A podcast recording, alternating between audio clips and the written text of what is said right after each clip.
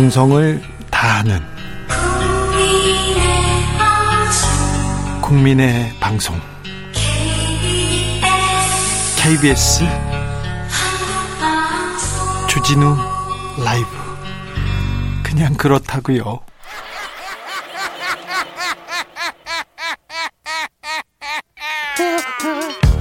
발로 뛰는 기자, 탐구하는 기자, 세상의 질문을 마구 던지는 기자, 기자가 본 오늘의 세상 기자들의 수다. 라이브 기자실을 찾은 오늘의 기자는 미디어 오늘 정철웅 기자입니다. 안녕하세요. 네, 안녕하세요. 잘 지내셨어요? 예, 오늘도 정신없이. 살았습니다. 어떻게 지내셨어요? 오늘은 저기 의정부지법 가서요. 네. 또 한 분을 감옥에 보내드리고 왔는데 어떤 내- 내용입니까? 그 조덕재 씨 아, 강제추행 네. 혐의 네. 네, 그분이 2차 가해로 또 기소됐다가 기소됐는데 구속까지 된 거는 굉장히 이례적인 일이었어요. 예, 징역 1년 오늘 네. 선고받고 이 사건이 뭐였고 조덕재 씨는 오늘 어떤 어떤 혐의로 재판을 받았죠? 어, 그 강제추행 혐의로 그 한, 앞서 한 연예인이 네. 대법원에서 유죄를 받았고요. 근데 유죄를 받았는데도 계속해서 그 피해자를 향해서 이제 음해를 한 거죠. 네. 유튜브와 인터넷 카페 등을 통해서 그래서 어 피해자 쪽에서 다시 이제 형사 고소를 했고 네. 어, 모욕죄와 명예훼손 등이 인정된다면서 징역 1년형이 오늘 내려졌는데요. 네. 어, 이게 사실 2015년에 발생했던 그 강제추행 사건의 결말이 오늘 이제 나, 나온 건데 네. 좀 굉장히 좀 상징적인 사건이라고 볼 수 있어요. 네. 그러니까 근거 없이 계속해서 상대방을 명예훼손하면서 공격하다가 예, 그리고 그 과정에서 또 언론을 이용했어요. 네. 코리아 데일리라는 언론을 이용해서 가짜 뉴스를 이제 유포해가지고요. 네. 거기 이제 이재포 씨가 기자로 등장을 해가지고 코미디언 출신 그렇죠.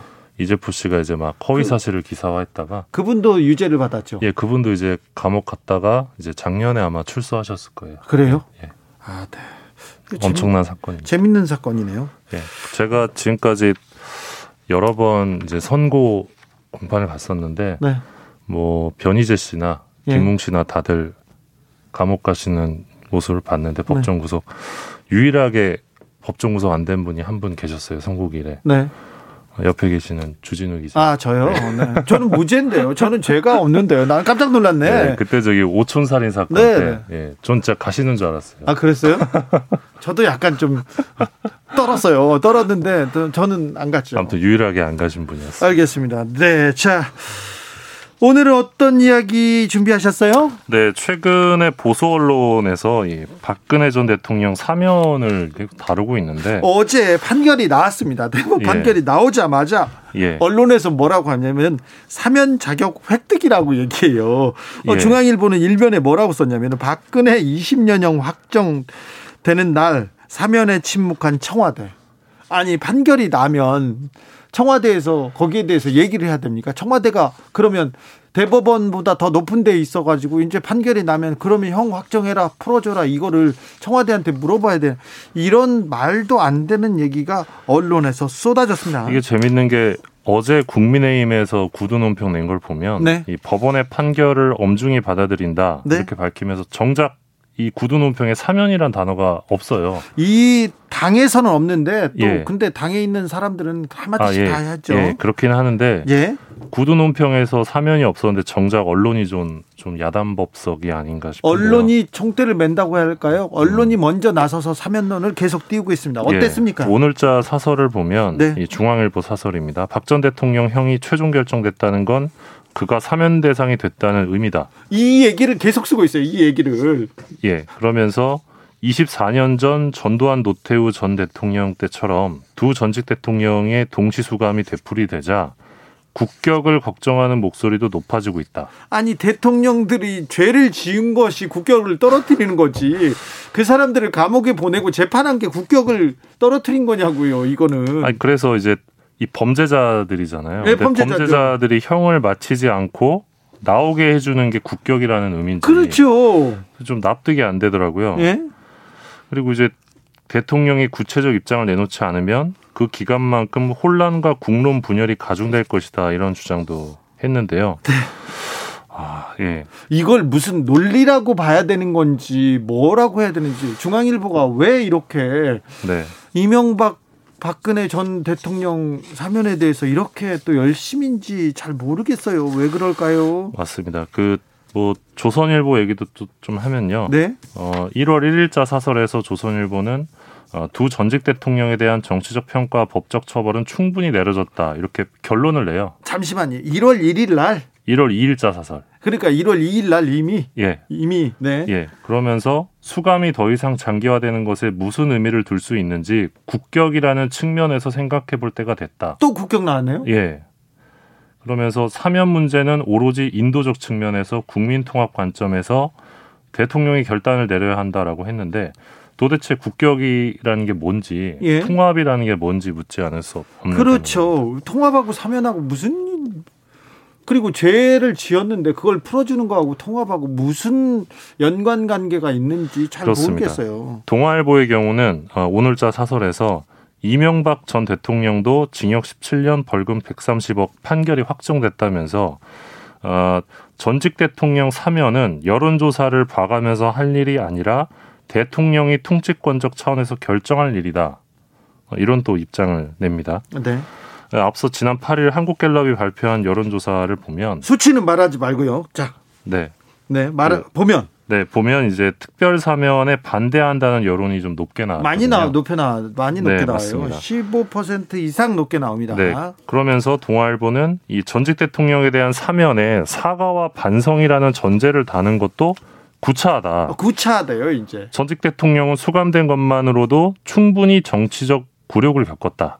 이런 주장을 하면서 이 사면은 국민 통합을 향한 대통령의 의지에 달렸다. 또 이런 사면은 곧 통합이다. 이런 프레임을 강조했습니다. 아니 수감된 것만으로 충분히 정치적 굴욕을 겪었다. 아, 참 의지에 달렸다. 사면하고 통합 프레임 강조. 아, 이거 무슨 말인지 잘 근데 이제 모르겠어요. 우리나라가 법치주의 국가인데 예. 이 박근혜 씨나 이명박 씨나 지금 뭐 17년, 20년 뭐 이렇게 형이 나왔잖아요. 근데 네. 지금 거의 뭐 10분의 1 정도 수감 생활을 한 셈인데 예. 충분히 뭐 처벌이 내려졌다라든지 네, 근데 박근 주장을 하는 게 박근혜 전 대통령 지지자들은 예. 우리 우리 대통령은 4년 가까이 살았는데 저기 이명박 전 대통령은 몇 개월 안, 사, 안 살았다. 그래서 이건 또, 또 불- 불합리하다. 또 그렇게 또 주장합니다. 공급5 오이님께서 국민들 좀 팔지 말아요. 사면 원하는 국민들 얼마나 될까요? 얘기합니다. 어, 아까 갤럽 얘기를 했는데요. 사면을 특별 사면을 반대하는 목소리는 54%고요. 찬성하는 목소리는 37%입니다. 한국 갤럽이 지난 5일에서 7일까지 전국 18세 이상 1000명에게 어, 두 전직 대통령 사면에 대한 입장을 물은 결과 현 정부에서 사면해야 한다는 답변은 전체 응답자의 37% 반대는 54%로 집계됐다는 거 그냥 말씀드리고 갑니다. 자, 4204님께서는 국격이 아니라 불쌍하니 좀 봐줘라 이거지요 얘기하는 건데요. 네. 그리고 이제 97년에 그 전두환 노태우 두 분이 이제 사면이 됐잖아요. 네. 그 이후에 과연 한국 사회가 통합의 길을 걸었었는지도 되묻지 않을 수 없는데요. 그렇죠. 뭐 어떻게 보십니까? 민주주의 네. 아버지라고 얘기하고 있고 뭐 다른 얘기도 있었는데 지금 국정농단 사건 예. 그러면 최서원 씨는 어떻게 되는 건가요?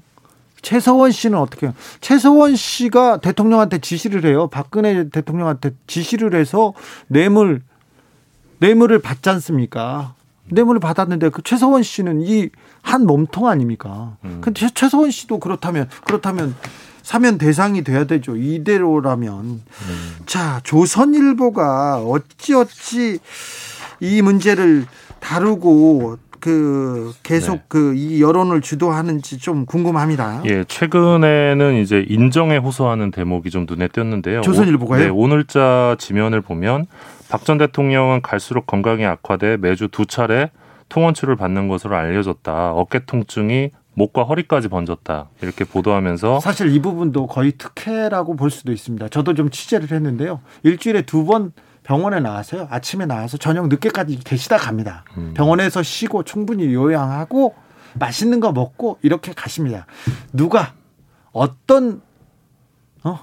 음. 교도소에 수감된 사람들이 그렇게 이렇게 케어 이렇게 잘 관리받는 사람들이 어디 있는지도 음. 모르겠어요. 네, 그리고 예, 그러면서 이제 인도적 측면에서라도 사면을 결단해야 한다라는 이 조선일보 출신의 이 서청원 전 새누리당 의원의 말을 또 전해줬고요. 예. 조원진 우리공화당 대표의 말도 이제 지면에 담겼는데 어, 박 전 대통령이 자주 우시기도 한다고 들었다. 어, 이런 대목도 기사에 담겼습니다. 일단 조선일보가 인정이 아사 불쌍하다 이쪽에 좀 호소하는 게 보이네요. 예. 어, 그래서 지금 조만간에 예. 그 대통령 신년 기자회견이 있을 거다라는 18일 날 있습니다. 다음 주 월요일이죠? 예, 그런 얘기가 예, 나오고 있는데요. 어, 만약에 이 대통령이 사면에 대해서 부정적으로 답하면 아마 보수 언론에서 이미 전직 대통령에게 충분히 굴욕을 줬음에도 몸도 되게 아픈데 더 가둬두려 한다. 인정머리 없는 대통령이다. 이런 식의 아하. 비판이 나오지 않을까 싶고요. 아하, 그렇군요. 어, 근데 저는 대통령에게는 정답이 없는 상황이라고 보는데 네. 왜냐하면 사면에 대해서 설령 긍정적으로 답하더라도 이 4월 재보선을 앞두고 정치적 계산의 결과다 또 이렇게 비판할 거기 때문에 네. 네, 이래도 대통령에게는 정답이 없지 않나 싶습니다. 이래도 비판, 저래도 비판. 예. 그래서 사면이라는 얘기를 입에 담는 게 굉장히 굉장히 정치적 부담을 갖는데 음. 갖는데 이렇게 됐습니다. 음. 2507님께서 그 안에 있으면요. 거기에 있으면요. 사람들 다 아파요. 네, 그런 얘기는 많이 들었습니다. 그리고요. 예, 사실 그 돌이켜 보면 언론이야말로 이명박 박근혜 체제 최대 부역자였고 최대 수혜자이기도 했어요. 예, 각종 편향 왜곡 보도를 해왔는데 네. 뭐단 한 번도 사과한 적은 없었고요. 그렇죠. 그랬기 때문에 지금 이제 사면을 말할 자격이 있냐 이 신문사들이 일단 그런 지적이 가능할 것 같아요. 근데 이명박 대통령 때 사면을 많이 해줬어요. 아, 언론인들도. 예, 그렇죠. 그래서 네. 또 사면을 이렇게 또 받았기 때문에 또 베풀어야 아. 된다. 이런 측면의 해석도 가능할 수 있습니다. 네, 맞습니다. 2008년이었죠. 이명박 대통령이 당시 방상훈 조선일보 사장, 송피로 중앙일보 사장, 김병건 동아일보 부사장을 특별 사면 해준 바가 있고 특별 사면 했었어요. 그리고 이제 종합 편성 채널까지 또 선물로. 이건 엄청난 특혜였어요. 예. 그 방통위를 꾸려서 종편을 예. 종편을 조선, 예. 중앙, 동아에 하나씩 줬지 않습니까? 매일경 예. 매일경제에도 줬죠. 네. 그리고 또 상암동이라고 있습니다. 마포구 상암동 이렇게 갔다 보면 옛날에는 난지도 쓰레기 처리장이었는데 거기를 매립해서 좋은 땅을 만들어 놓고요. 언론사에 굉장히 특혜 싸게 많은 혜택을 줬어요. 예, 그래서 다 거기에 예. 지금 언론사들 큰 빌딩 하나씩 가지고 있습니다. 예, 그, 거기 티저도 있고 채널 A도 있고. 예, 그때 땅값 예. 얼마 받았는지 어, 몇 층 올리는데 얼마 들었는지 한번 따져볼까요? 얼마나 큰 특혜인지? 그 당시에 그런 이제 종편 특혜를 준 게 사실 이명박 대통령이 뭐 순수하게 줬을 리는 없고 예. 그 퇴임 이후에 그 노후 보장을 위한 개선 아니었겠냐. 예. 그런 얘기들이 있었거든요. 그렇죠. 그래서 그런 측면에서 보면 최근에 이 보수 언론의 특별 사면 보도는 좀 저희를 의심케 한다 그렇게 볼 수도 있을 것 그렇죠. 받은 게 있으니까 또 베푸는 것도 있고요. 특별 사면하면 또 이명박 전 대통령의 이건희 전 회장 원포인트 1인 특별사면 기억나네요. 그 갑자기 궁금한 게 있는데 네. 이두 전직 대통령의 공통점이 네. 삼성으로부터 뇌물을 받은 점이잖아요. 그래서 구속됐죠. 그래서 혹시 두 전직 대통령의 사면 요구가 그러니까 사면이 되면 이게 이재용 부회장에게도 영향을 줄 수 있나요? 삼성에서 그래서 음. 전직 대통령의 사면을 원했어요. 바랬어요. 왜 그러냐면 뇌물을 줬지 않습니까? 네. 줬지 않습니까? 준 사람은 바깥에 있고 받은 사람은 둘이 감옥에 있어. 근데 받은 아. 사람들이 사면을 받으면 준 사람 죄도 조금 줄여줘야 될 거 아. 아니에요. 음. 다음 주에 이미 이재용 부회장의 재판이 있습니다. 네. 그래서 삼성이 굉장히 간절히 원하던 음. 삼성의 소원은 대통령들 사면이기도 아, 했습니다. 어떻게 보면 이제 한 묶음으로 볼수 네. 있는 거네요. 그렇게 볼 수 있습니다. 제가 삼성 취재 열심히 해가지고요. 0385님이 두 전직 대통령 사면 얘기 말고 당내 경선부터 의혹이 쏟아졌는데 언론은 제대로 파헤치지 않고 덮었죠. 지금 사면 얘기한 언론들은 이것부터 반성해야 됩니다. 그때 언론들이 비선, 비선 실세 최순실 정윤회 문제 지금 최서원입니다. 이명박 BBK 다스 문제 제대로 뒤졌으면 저렇게 문제 많은 사람 대통령 되지도 않았고요. 우리나라 후퇴하는 불행한 일 없었습니다. 국격도 국격도 무너지지 않았고요. 국정농단 사건 때 외신 기자들이 계속 물어봐가지고 야 니네 대통령 미신민이 무당이니 그런 거 막 물어볼 때 진짜 부끄러웠거든요. 얼마 전 일입니다. 네. 자. 다음으로 어떤 얘기로 가볼까요? 예, 그 언론 보도 관행과 관련해서 안수찬 전 한겨레 21 편집장이 박사 논문을 낸 게 있는데 아, 그래요? 여기 보면 이제 복제 보도와 원천 보도라는 개념을 제시하면서 이 언론이 살려면 이 복제 보도를 멈추고 이제 원천 보도에 집중해야 된다. 기사의 원천성에 강, 강조를 둬야 된다라는 논문을 냈는데 논문까지 됐어요. 복제 보도는 뭔가요? 이 복제 보도는 흔히 이제 다른 언론사 기사를 베껴 쓰는 베껴 쓰기 심하죠. 베껴쓰기 예. 그리고 보도 자료 받아 쓰는 옮겨쓰기 아, 옮겨쓰기 그리고 심해요. 이제 뭐 기자회견이나 이제 좀 유명한 사람의 소셜 미디어를 발췌하는 받아쓰기 최근에 이게 계속 이게 받아쓰기 의미 없는 사람 그리고 어떤 사람이 거의 거의 이성을 잃고 하는 얘기도 그냥 기사에서 계속 받았어요. 네 맞습니다. 기사로 받았어요. 네, 이러한 어떤 상황이 언론 스스로의 직업적, 산업적, 사회적 토대를 무너뜨리고 있다. 그리고 뉴스 소비자가 접하는 한국 언론은 그래서 복제 공장의 모습과 같다라는 게 이제 논문이 지적인데요. 네. 그래서 이제 원천 보도를 강조하는데 보통 이제 주간지 같은 경우가 원천 보도가 많죠. 그리고 진행자께서도 이제 뭐 원천 보도를 많이 하죠. 저는 받아 쓰거나 베껴 쓰거나 그런 건 안 합니다. 왜 그러냐면 그거는 다른 기자들이 많이 하니까 음. 그때는 다른 기자들이 하라고 하고 저는 다른 네. 기사를 다른 취재를 하겠다는 예, 생각이 그래서 있었어요. 이제 쉽게 말하면 원천 보도는 세상에서 단 하나밖에 없는 기사인 건데요. 네. 그런 기사들이 늘어나야 한국 언론이 살아날 수 있다라는 어, 이야기입니다. 근데 쉽지 않죠. 어렵죠. 네, 굉장히 힘들죠. 네. 모든 기사는 반드시 아, 모든 좋은 기사는 반드시 직접 취재해서 출발한다라는 게 논문의 결론인데요. 네. 이런 관행을 바뀌기 어, 지금의 관행을 바꾸기 위해서 어, 기자들을 출입처로부터 놓아줘야 된다. 뭐 그런 지적이 아, 그런 얘기도 했습니까? 예, 그런 지적이 논문에서 나왔습니다. 그리고 어 포털로 인해서 발생하는 복제 보도의 문제도 또 있거든요. 네. 구조적인 문제도 있기 때문에 이 포털과 관련된 그 연구와 문제 제기도 지속적으로 필요하다라는 게 논문의. 결론이었습니다. 어, 우리나라는 기사를요, 언론을 포털 사이트를 통해서 접합니다. 핸드폰 뉴스, 다음 네이버 뉴스를 보면서 그 접하기 때문에 포털 사이트 언론에서도 굉장히 중요하게 다루고요. 연구해야 됩니다. 네, 맞습니다. 그런데요. 정철운 기자님, 요새 단독 달고 나오는 기사 엄청 많잖아요. 단독, 네. 단독, 단독. 이거 네. 자기는 원래 단독은 원천 기사여야 되지 않습니까? 맞습니다. 예. 그런데 요새는 아무거나 막 단독 달아요. 예, 단독도 뭐 별별 단독이 다 있는데 뭐 시간차 단독도 있습니다. 뭐 1, 2초 사이로 이제 단독이 나오는 경우도 있고 네. 또 똑같은 내용인데 단독인 경우도 있고. 예. 네.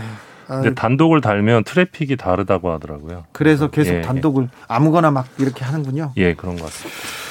어, 다음 얘기로 넘어가 볼까요? 어, 우리나라 어린이들이 TV 스마트폰에 쓰는 시간이 엄청나다고 하는데요. 그 전에도 길었잖아요. 네, 길었는데 그 작년 수치를 조사하니 언론 한국언론진흥재단이 그 어린이 미디어 이용 조사를 최근 발표했는데 네. 만 3세에서 9세 어린이가 하루 평균 약 4시간 40 50 4시간 45분을 미디어 이용에 쓰고 있다 이렇게 나타났습니다. 잠시만요. 세살에서 아홉 살 어린이에요. 근데 네. 학교 들어가기 전에 이런 네, 진짜 꼬꼬마 아이예요. 네. 그런데 하루 평균 4시간 45분을 쓴다고요? 네, TV에 2시간 10분, 스마트폰 1시간 21분, 태블릿 PC 48분, 컴퓨터 26분을 쓰는데요. 어, 만 3세에서 4세 어린이도 하루 평균 4시간 8분간 미디어를 이용하는 것으로 나타났습니다. 만 3세에서 4세요? 네. 예, 이거는 그 어, 세계 보건기구 WHO 권고 기준의 4배 이상에 해당하는 수치고요. 예. 7살에서 9살 어린이의 이용 시간은 5시간 36분으로 매우 높게 요즘은 제가 바깥에 식당에서 식당에서나 뭐 어디에서 사람들을 많이 못 보니까 잘 못 봤는데 식당 가지 않습니까? 그러면 옆 테이블에 엄마하고 아빠하고 밥 먹습니다. 근데 아이는 옆에서 태블릿 PC 이렇게 보고 있습니다. 그런 거는 일상이 돼가고 있는데 아이들을 지금 TV하고 노트북에 아예 그냥 노출시켜 놓고 있네요. 예, 좀 너무 많이 보는 것 같긴 한데요. 네. 이게 부모의 미디어 이용 시간이 직접적으로 어린이의 미디어 이용 시간에 영향을 주고 있다는 지적도 좀 가능해 보이고요. 부모도 마음은 보니까 네, 그래서 이게 사실 예, 간단한 문제는 아닌 것 같습니다. 중독으로 또 연, 연관될 수 있는 문제이기 때문에. 네. 그리고 코로나19 국면에서 더, 더 아이들이 집에 심화되고요. 있는 시간이 늘어나서 예. 저희 집 애들도 정말 많이 보고 있습니다. 그래서 정 기자는 어떻게 하려고 해요? 아이들 저요 최대한 같이 놀아주려고 노력하고 있습니다. HSC님 요새는요 말도 거기서 배워요. 교육적인 면도 있을 거예요. 그런데 너무 노출하는 거는 좀 걱정되기도 합니다. 참고로 어제 애들하고 부루마블 했습니다.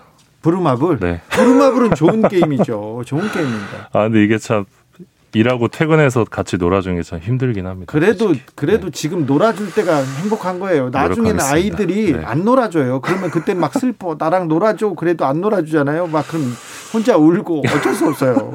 이의원님께서 우리 집 일곱 살은 다섯 시간 다섯 시간을 넘겠어요 아이고. 얘기합니다. 이런 분들 많은데 이거 좀 다시 한번 생각해야 될 것 같아요. 네. 그리고 부모님들이랑 밥 먹을 때도 계속 핸드폰을 들여다보는 중고생들 계속 봤어요. 얘기를 안 하고. 음. 근데 그런 아 가족의 해체까지도 좀 보이는 면이 있어서 굉장히 슬프더라고요. 네. 아 좀 안타까운 뉴스였습니다. 네. 기자들의 수다 지금까지 미디어 오늘 정철훈 기자 함께했습니다. 감사합니다. 고맙습니다. 정치 피로, 사건 사고로 인한 피로, 고달픈 일상에서 오는 피로. 오늘 시사하셨습니까? 경험해 보세요. 들은 날과 안 들은 날의 차이. 여러분의 피로를 날려줄 저녁 한 끼 시사. 추진우 라이브.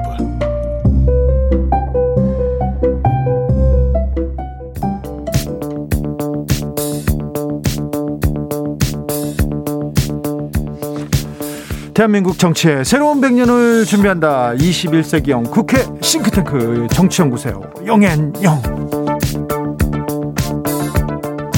21대 국회에 보내는 비대면 정치 컨설팅. 오늘도 정치권 뜨겁게 분석해 보겠습니다. 정치는 데이터다. 정치는 과학이다. 박시영 윈지 코리아 컨설팅 대표 안녕하세요. 네, 반갑습니다. 박시영입니다. 아니다. 정치는 촉이다. 감이다. 최영일 평론가 어서 오세요. 안녕하세요. 네, 한 주 어떻게 보내셨습니까? 어우, 뜨거웠죠? 뉴스가 너무 많았어요.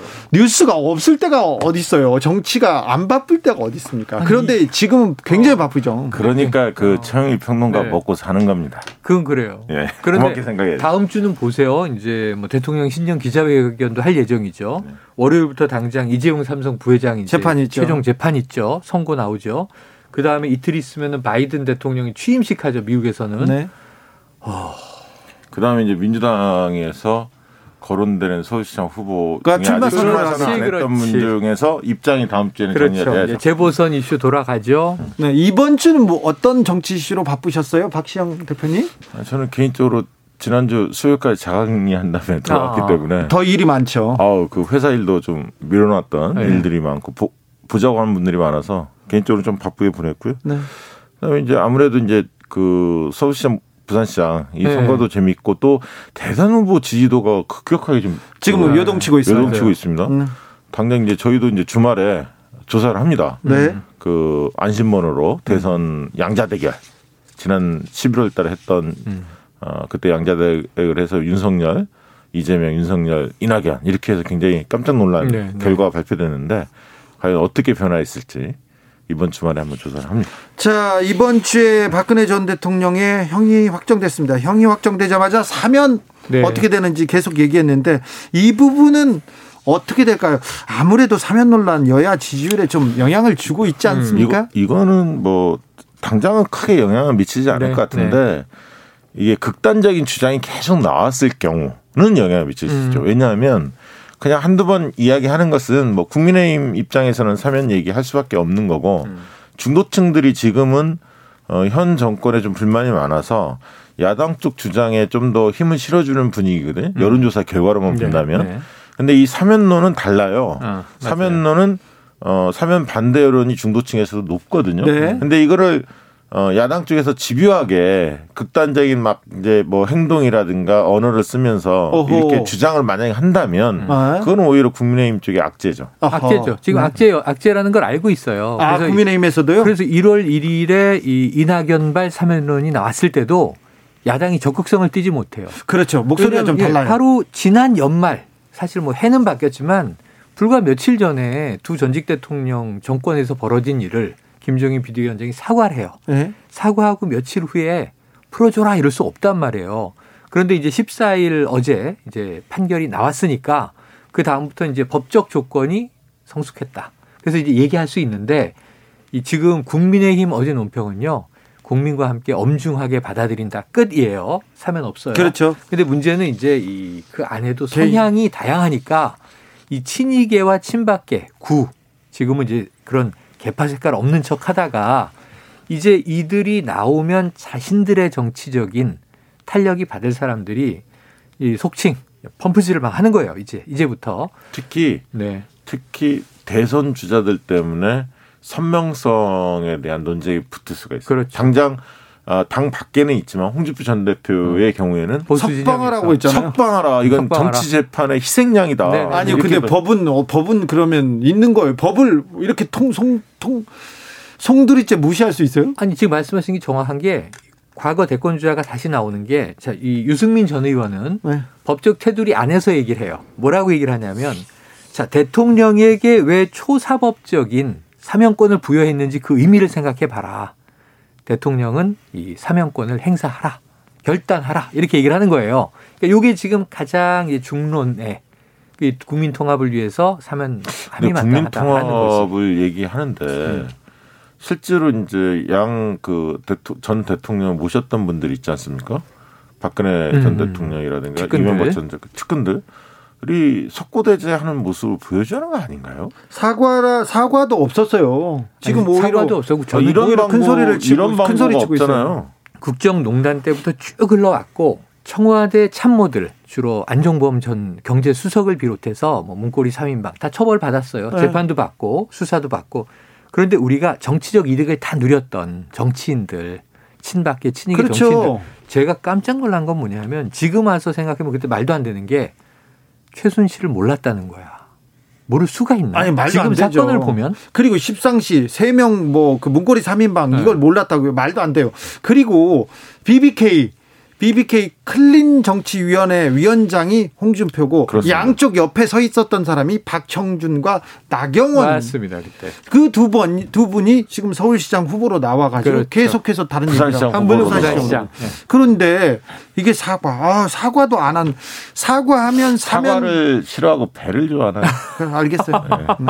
안됐다 좀, 좀 쉬셨어요. 네. 네. 자 사과하면 사면 고려해 볼 수도 있을까요? 그리고 다음 주 월요일 문재인 대 통령은 신년 기자회견에서 이 사면에 대해서는 어떤 입장을 밝힐까요? 뭐 기자들이 집요하게 질문을 하겠죠. 물어보겠죠. 네. 집요하게 하겠어요. 한 번 묻고 한 번 답, 답하면 끝나요. 한세 번은 물어볼 것 같아. 그래요? 어. 이렇게 돌리고 저렇게 그렇게 돌리고. 질문할 게 없나? 온라인이기 때문에 그런데 그렇습니다. 지금 박시영 대표 말대로 그렇게 크게 중요한 문제가 아닙니다. 세 아니, 그러니까 사면 한 번 물으면 네.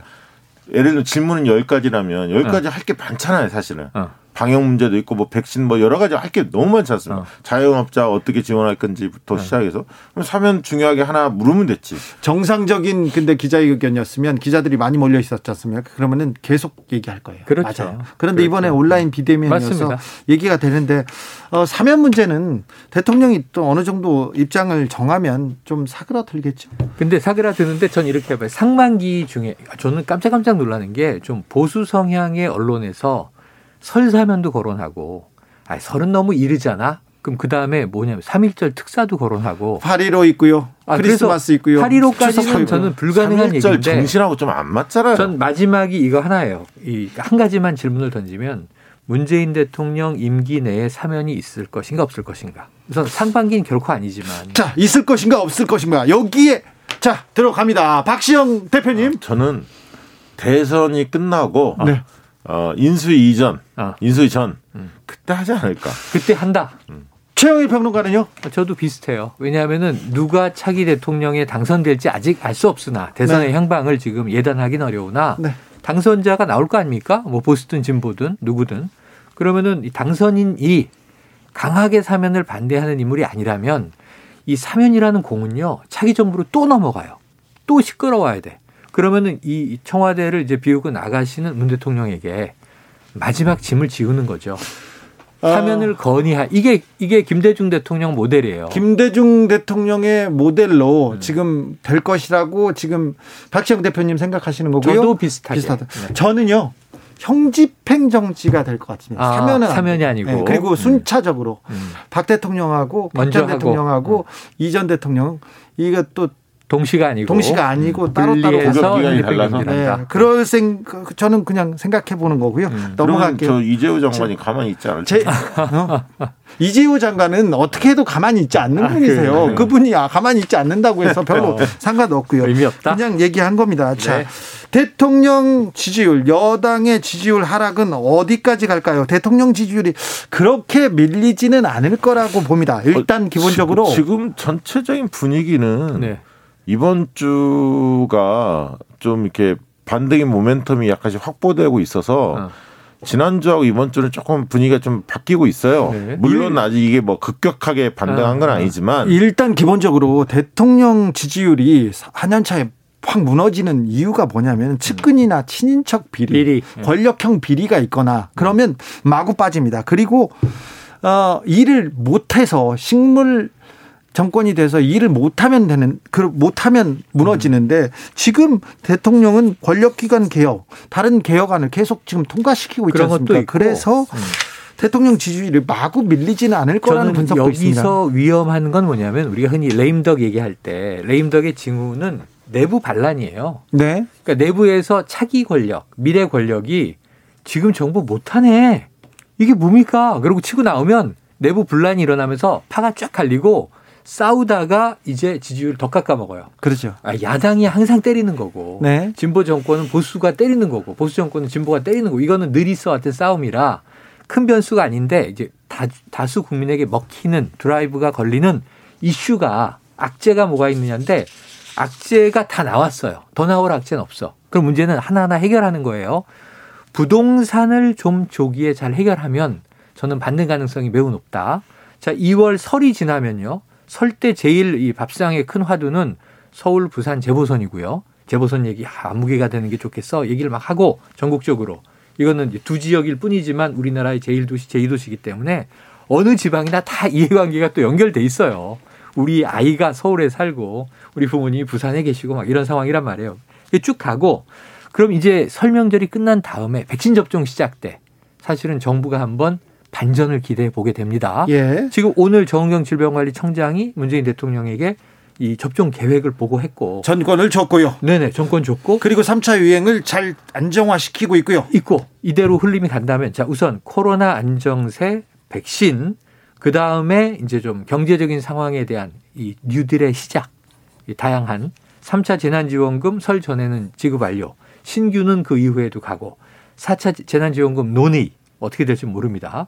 그리고 이제 이렇게 쭉 가면서 부동산만 잡히면 반등이 가능해 보이는데 그러니까 부, 동산이 음. 그러니까 부동산 문제 때문에 사실은 원래 이제 현 정부의 가장 중심 지지층은 40대와 30대였는데 그렇죠. 예. 이 3040의 이 핵심적인 축이 30대가 흔들렸어요. 많이 흔들렸죠. 네. 어, 그런데, 어, 변창흠 장관이 들었으면서 당장 이제 오늘 발표가 된 게 뭐였냐면 네, 어, 서울의 공공 재개발 음. 여덟 곳이 발표가 됐습니다. 맞아요. 그건 뭐냐면 어, 기존의 입주자들 절반을 주고 음. 또 4분의 1은 공공 임대주택으로 내고 기부 채납 받아서. 어, 네, 4분의 1은 또 일반 분양을 하는 방식인데 그러니까 용적률을 그렇죠. 완화해서. 좀 높여주죠. 그런데 이게 벌써 4,700가구가 새롭게 공급이 됩니다. 음, 근데 3월 말에 또 어, 수십 군데가 신청을 했는데 그게 이제 발표가 돼요. 적정성을 음. 평가해서 3월 말에도 공공 재- 재개발이 그리고 여권에서는 지금 공공 재건축을 또 음. 추진합니다. 비슷한 논리로. 그러니까 용적률을 완화해 주되 임대 아파트를 들어서게 하고 일반 분양도 하고 기존 입주자들 보호해 주고 이렇게 해서 이제 그 부동산 문제에 대해서 공급에 대해서는 숨통을 좀 틔우겠다. 그리고 음. 변창흠 신임 장관이 역세권 개발을 얘기하고 있고요. 맞아요. 어, 그래서, 어, 지금 보면 약간 그런 것들이 먹힐 가능성이 음. 좀 있는데 문제는 이제 지난 연말을 기점으로 음. 과연 임대사업자들이 가지고 있었던 그 물량들이 시장에 얼마나 지금 나오고 있는지는 아직 그 지표가 발표는 안 됐어요. 음. 원래 1월 말이 돼야 그게 발표가 되거든요. 이제 그런 것들이 좀 확인이 된다면 음. 어, 좀 안정화될 가능성이 있는데 다만 어, 어, 4월 재보궐선거가 중요한 이유는 음. 어, 지금 이제 국민의힘 입장에서는 부동산 정상화 대책 6대 대책을 냈는데 현 정부 정책하고는 정반대 방향으로 네, 냈거든요. 맞아요. 그러니까 공급 확대를 하는데 재건축 완전히 푸- 푸는 쪽이에요. 음. 근데 어, 여당 쪽은 조건부 조건부로 재건축을 풀어주는 쪽이거든. 아까 공, 공공의 방점이 공공의 공공의 방점이 딱 공공 예, 재건축이죠, 사실은. 아니 그래서 지금 뭐 우상호 의원을 비롯해서 여야 일단은 야가 많지만 서울시장 후보군들이 이 부동산 정책 발표를 한 걸 쭉 보면 사실은 전통적인 의미의 보수 진보의 이분법이 아니에요. 네. 다 완화예요. 다 규제 완화야 어차피.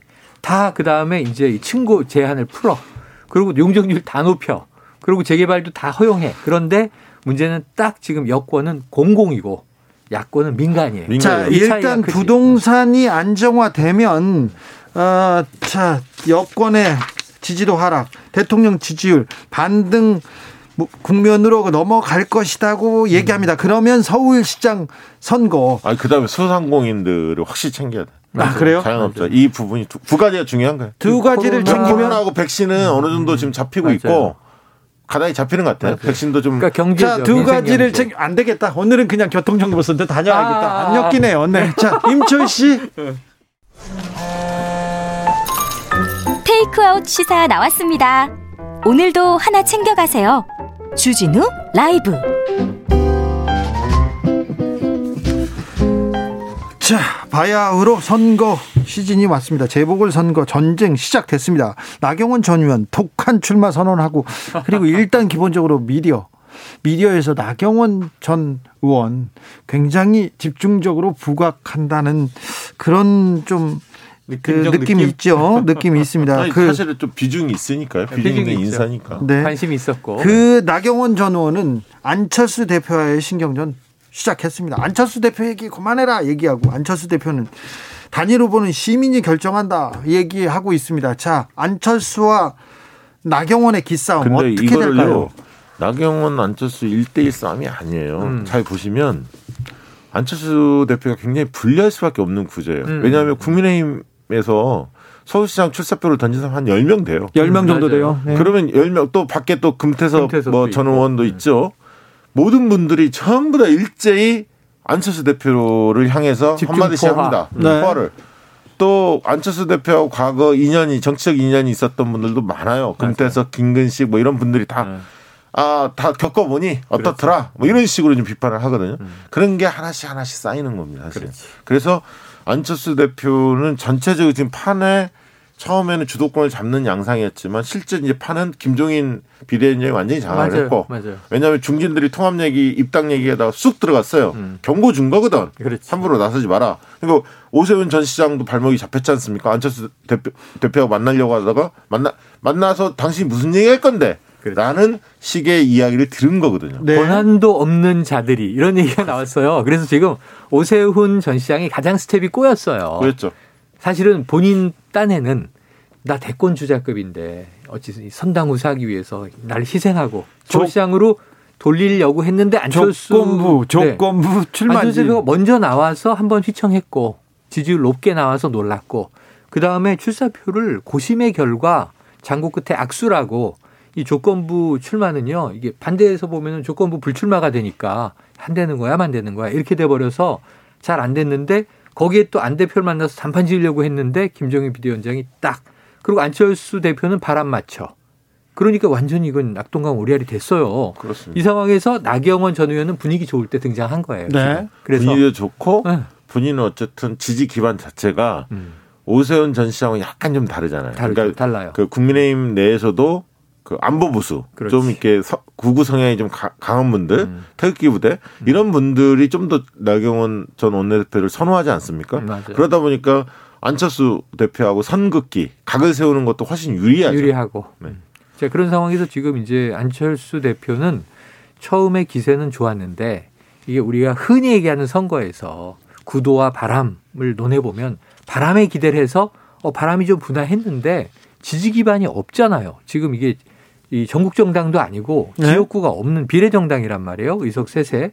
그러니까 탄력을 더 받기가 힘들어. 그럼 여기서 필요한 게 초기 기세로 국민의힘을 흡수하려고 했는데 김종인 비대위원장은 꿈쩍도 안 하는 거잖아요. 그래서 이제 지금 한계의 봉착이에요. 네, 나경원 전 원내대표 입장에서는 오세훈 전 시장이 출마하기를 더 바랄 겁니다. 왜냐하면 음. 선거는 초반전, 중반전, 후반전이 그렇죠. 있으면 초반전에는 인지도 싸움이거든. 그렇죠. 그러니까 인지도와 중량감 싸움이니까 처음에는 안철수 대표가 유리하죠, 당연히. 음. 근데 이제 중반전에는 이게 경선 레이스를 봅니다. 캠페인을 음. 보는데 맞아요. 안철수 대표 입장에서는 캠페인 할 게 없잖아요. 혼자 기다려야지. 그렇죠. 혼자 기다리고. 국민의힘은 경선을 치를 거고 네. 그 시너지가 나는데 거기에 만약에 오선전 시장이 뛰어든다면 어. 나경원 전 원내대표 입장에서는 만약에 꺾는다면 네. 굉장히 지지율이 올라갈 수 있는 그렇죠, 거 아닙니까? 그렇죠. 그리고 이제 막판 후반전에 TV 토론이거든요. 그렇죠. 그럼 이제 거기서는 이제 뭐 후보 단위라 어, 논의도 이루어지겠죠. 그렇죠. 그러나 그 부분에 있어서 나경원 전 원내대표가 만약에 국민의힘 최종 주자가 된다면 음.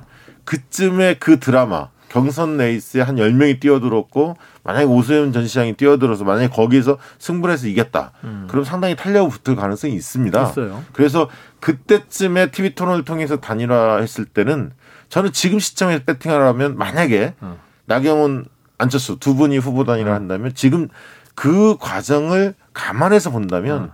절대 나경원 전 원내대표 불리하지 않다. 네. 아니 그래서 이거 제가 기억나세요? 11월에 나경원이라고 했는데. 네. 맞아 그랬어요. 두 분이 막 비웃었잖아. 야 아, 푸하한 나경원. 그때 비웃지는 않았어요. 그때 TV조선의 아내와 그거 할 줄 알고 있었던 거죠. 아 몰랐어 몰랐어. 내부 정보가 있었던 아, 것 같은데 아, 그때는 아니, 결정도 안 했을 거예요. 비웃지는 않았어요. 나경원 전대저전 대표 굉장히 그 아니야 그때 우리 저 주디제이의 비웃음이 제 가슴에 남아 있어요. 상처로 아니에요. 상처는 추억으로 추억으로 남아 있어. 자 그런데 안철수와 국민의힘과 국민의당의 네. 후보 단일화. 어. 안철수 대표를 아는 사람들은 네. 후보 단일화가 쉽지 아, 않다고 어, 얘기합니다. 어렵다. 저도 네. 어렵다 쪽이. 지난 선거도 그렇고 그 전 선거도 그랬는데 네. 이번에는 어떻게 보십니까, 네. 박 대표님? 자, 봐보세요. 이게 이제 제일 어려운 게 디테일인데 음. 음. 여론조사 할 때 지금 전 국민 대상으로 만약에 하자. 지금 정진석 그 공정관리위원장 어. 그렇게 주장을 했죠. 근데 전 국민 여론조사 하면 또 한쪽에서 뭐라고 얘기하냐면 음. 그럼 민주당이 역선택할 거다. 민주당 그렇죠, 그렇죠, 그렇죠, 그렇죠. 이거 또 옥신각신 해야 그렇죠, 하게 돼 있어요. 그렇죠. 결론이 안 나. 아. 그러면 국민의힘 지, 민주당 지지층만 빼고 나머지를 할 거냐 그렇죠. 정의당 지지층이나 어. 이런 좀 진보 계열 음. 열린민주당이나 이런 지지층 빼고 나머지 무당파하고 중도 보수 어, 국민의힘 뭐 국민의당 기타 정당 네. 있는 사람들만 할 거냐 이거 가지고도 싸우고요. 그렇죠. 그다음에 뭐 박영선, 우상호, 박주민 중에 민주당 후보 누가 나올지는 모르겠으나 가상 대결할 거냐 양자 그렇죠. 아니면 그냥 보수 중도 후보 중에 적합도 어, 단수 어, 어, 단수 그냥 다자결 그렇죠. 다자 대결해서 지지도를 볼 거냐 음. 이게 뭐한2% 정도는 왔다 갔다 하는 맞아요. 상황이라 이거 결론 내기 정말 어렵습니다. 그러면 단일화가 어렵다는 건가요? 그러니까 한 측이 한 사람이 좀 많이 앞서 있으면 어. 단일화가 될 수도 있죠. 그렇지. 그러나 엇비슷하면 쉽지 않습니다. 혹은 누군가가 조건 없이라고 이야기를 하면서 대폭 양보를 하면 본인의 인지도를 좀 더 마지막에 끌어올리면서 국민의, 국민의힘 입장에서는 국민의 입장에서만 음. 생각을 한번 해보자고요. 음. 만약에 안철수 대표한테 만약에 서울시장의 후보 단위라 해서 음. 넘겨준다. 음. 아니 그러면 나는 그러면 당... 어떻게 되냐면 국민의힘은 음. 그 뒤에 대선에서도 윤석열 총장이 나올지 안 나올지는 모르겠으나 음. 국민의힘의 대선 주자도 지금 마땅치 않지 않습니까? 그러니까 서울시장 후보도 1위는 우리 당 외 인사. 그렇죠. 대권 주자도 야권을 대표하는 주자는 우리 당 외 주자. 그러니까 이제 당, 어, 당그 깃발을 내려야 한다, 음. 바꿔야 한다, 맞아요. 이런 여러 가지 이야기에 맞아요. 나올 수밖에 없는 그런 동의. 이야기가. 그래서 이 지금 저는 박 대표가 분석한 것과 거의 동일한데 결론은 단일화는 확률이 낮다. 이게 불가능하다라고 얘기하기는 어렵고 아, 불가능하진 않죠. 네네. 예, 확률이 낮다. 두 분 다 그렇게 보시네요. 네. 자, 서울시장 후보 얘기를 하다가 대권 얘기가 나왔는데 아, 예. 대권 이 판도가 좀 요동치고 있습니다. 물론 음. 아직 시간이 많이 남았는데 이재명과 이낙연 양강 구도가 굉장히 어 뭐 지금껏 지금껏 이 대선 레이스를 이끌어왔다고도 음. 볼수 있습니다. 여권에서는 네. 그런데 최근에 이재명의 가파른 상승세, 이낙연의 또 하향세, 하락세. 하락세가 보이고요. 정세균 총리 부상. 어. 어, 부상이 보입니다. 이 부분은 어떻게 보시나요? 저는 이 이낙연 대표가 이 사실은 지난해 연말부터 이재명 지사와 양강구도라고 했고 오차범위 내에 있을 경우에 우리가 누가 1위, 2위 이렇게 이름은 안 부르지만 네. 오차범위 내 우선 이 상위를 이재명 지사가 다수 점하기 시작했어요. 지난해 그러다가 12월부터. 올해 넘어와서는 이제 오차범위 밖으로 벗어나면서 이재명 지사가 앞서기 시작을 했고 여기서 이 이낙연 대표가 저는 고도의 전략이라고 보지만 사면론을 1월 1일 날 꺼낸 게 예. 우선 단기적으로는 악수가 되어 버렸다. 앞으로 좀 두고 볼 여진이 있다고 봐요. 두고 봐야 됩니까? 이 사면은? 아, 왜냐하면 이 사면이 아까 처음에 얘기했지만 문재인 대통령 이 이임할 때까지 사면이 나온다니까요. 안 되면은 차기 정부에서도 또 나와. 사면은 계속 나올 얘기야. 그런데 이낙연 대표가 1월 1일에 야당이 주장할 사면을 선점한 것이 먼저 했어요. 효과가 있을 것인지 없을 것인지는 조금 중장기로 지켜보기로 하고요. 저는 과제로 두고 근데 어쨌든 그건 지지율을 깎아먹는데 기여를 했어요. 지금 이 마이너스로 효과를 냈고 두 번째로 이익공유제를 냈는데 약간 이게 복잡해요. 잘 이해가 안 돼. 취지는 좋아. 근데 이게 실현 가능해? 야당이 저게 무슨 제도고 법이야. 캠페인이지. 그러니까 이런 것이 좀 이제 대중들에게 혼동을 주고 있어요. 그러니까 지금 득점 포인트가 없는 거예요. 연초에 아직까지. 예. 그런데 어 저는 이걸로 사그라질 것이냐는 한 번 기회가 3월 말에 당권을 놔야 되잖아요. 3월 초. 3월 초에 되, 아, 3월 초에 놔야 되잖아요. 대선 1년 전에. 그럼 시간이 별로 없잖아요. 급해서 던진 것으로는 봐요, 저는. 시기가. 당대표일 때. 예. 근데 당대표를 그만두고 나오면 이제 야인이 되지만 더 자유로워지기는 해요. 지금은 대통령 지지율과 당 지지율에 몸을 묶고 있는 양상이거든. 그래서 이제 이 3월 이후에 어떤 행보를 펼치고 어떤 메시지를 낼 건지를 한 번 더 볼 필요는 있다고 봅니다. 3월 초에 그만두면 음. 재보궐선거 선대위원장이나 이런 걸 맡고 싶어 하실 거예요. 네네. 당연히 역할을 해야 되니까. 역할을 그리고 이제 또 이 당헌 당규에 의하면 원내대표가 이제 그 실질적으로 이제 승계해서 음. 5월 5월 이제 그 뭐야 차기 당 대표 뽑는 과정까지는 지금 김태년 원내대표가 재보선 치르고 예, 담당을 할 텐데 어쨌든 뭐 선대위원장 공동이 됐든 단독이 됐든 들어가긴 하겠죠. 음. 전직 대표이시고 어 지금 끌고 갔고 끌고 갔기 때문에 그런데 어 이낙연 당 대표가 왜 지지율이 하락했느냐는 어 최영일 평론가께서 말씀하셨으니까 음. 그거는 이제 그걸로 가름한다 치고 음.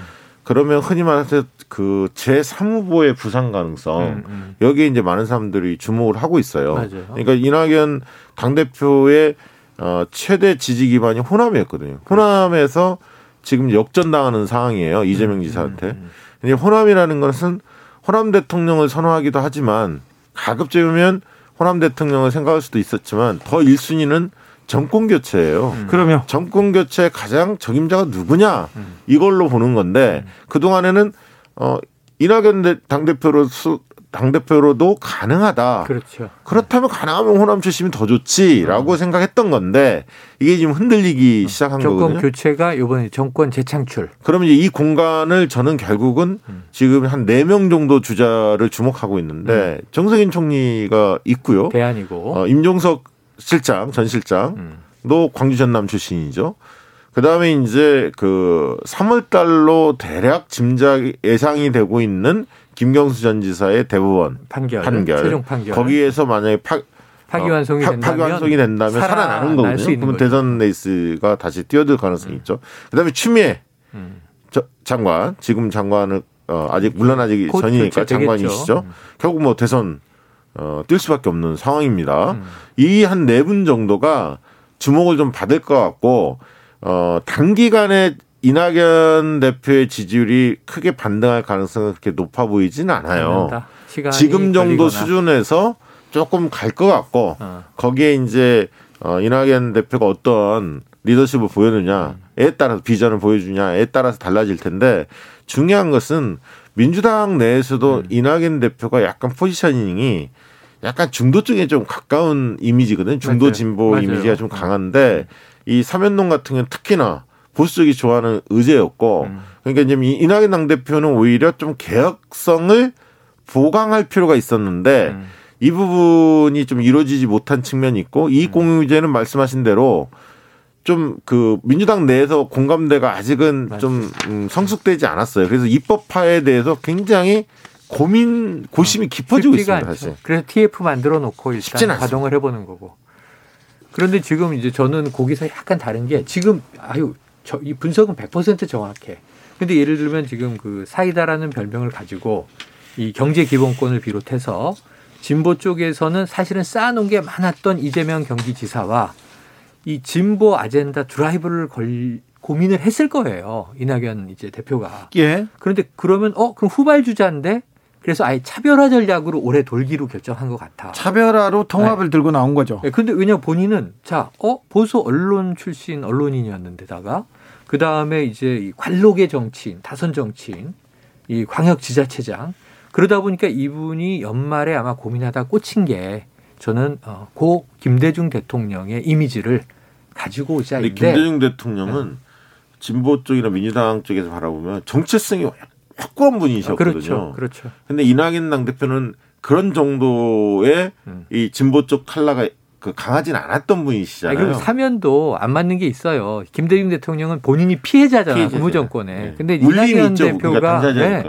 피해자가 용서하는 건 아름다운 그림인데 이낙연 대표가 내가 그럼 사면을 건의하겠다는 것의 명분을 국민들이 잘 못 보니까. 지금 걱정은 민주당은 음. 지금 이제 김종민 최고위원하고 이재명 지사 제2차 재난지원금 네. 관련해서 입장 차이가 나타나고 있는데 음. 과거에는 당이 일사불란했어요. 어떤 맞아요. 부분에 대해서. 음. 근데 이제 어, 이낙연 당대표의 지지율이 좀 약화되면서 이 빈 공간을 과연 누가 차지하느냐 누구나 관심을 가지지 않습니까? 음. 그 와중에 그 정책적인 주요 의제에 대해서 입장차가 나, 타나고 있다는 거 음. 이거는 당으로서는 좋지 않은 좋지 않은 시그널이죠. 이낙연 대표한테도 좋지 않은 시그널이네요. 그렇습니다. 이낙연 대표한테도 좋지 않고 지금 보세요. 이재명 지사한테도 그게 좋은 건 아니에요. 네. 그러니까 예를 들면 이제 뭐 친문 그룹인데 이재명 지지를 선언했다. 이런 이제 정치인도 나오고 네. 그 반대도 나오고 정세균 총리가 갑자기 단세포 이야기를 해서 사람들이 깜짝 놀라고 네. 그것은 어 대권에 대한 관심 아닌가 이렇게 또 당연히 해석이 되고 그래서 지금 일종의 춘추 전국 시대로 약간 흐르려는 위험성 이 문제가 좀 어떻게 통제될 건가도 중요한 문제입니다. 만약에 다음 주에 음. 이재용 삼성전자 부회장에 네. 대한 네. 판결이 어.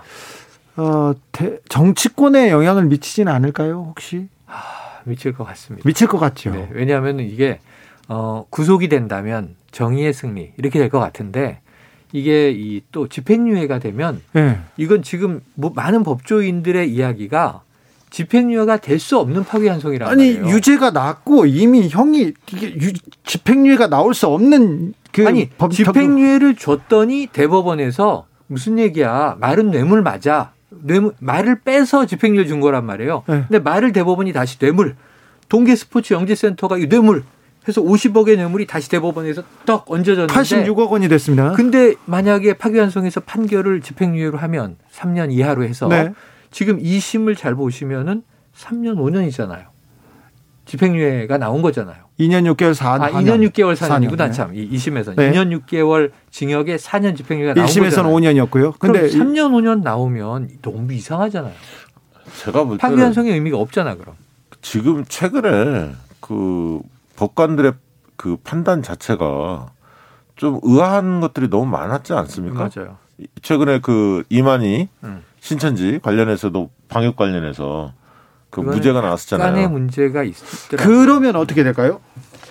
저는 아, 집행유예가 나온다면 네. 오히려 저는 아니 정치적으로 어떤 특정 정당의 유불리는 저는 별로 없을 거라고 보고 오히려 사법개혁에 대한 아, 그렇죠. 목소리가 훨씬 그렇죠. 커질 것이다. 아, 그런데 사법개혁에 대한 목소리가 커지는데 그러면 정치권은 뭐 했냐? 정치 권력 이게 뭐 여권에 유리하다고 보는 거예요. 저는 왜냐하면 지금 묘하게 검찰을 둘러싸고 그러니까 윤석열 총장 체제의 검찰인데 그 안에는 이제 개혁파도 있지만 자 여당이 반총장, 야당이 친총장이에요. 네. 사법부에 대해서도 지금 보수적인 판결을 내린 사법부에 대해서 사법개혁의 필요성을 야당이 아니라 여당이 얘기하고 그렇죠. 야당은 이 재판부 잘한다 분위기란 말이에요. 예. 그러니까 그 입장이 갈리면서 당연히 저는 유불리가 형성된다고 봅니다.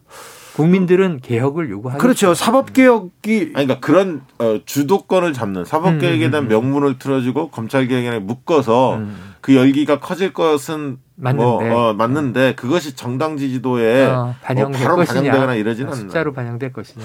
어, 사법계에 대한 불신 그러면 아, 정치권에서 뭐 했냐 지금까지 개혁을 뭐 했냐 이런 얘기도 나올 비판도 당연히 나올 수 있습니다. 그렇죠.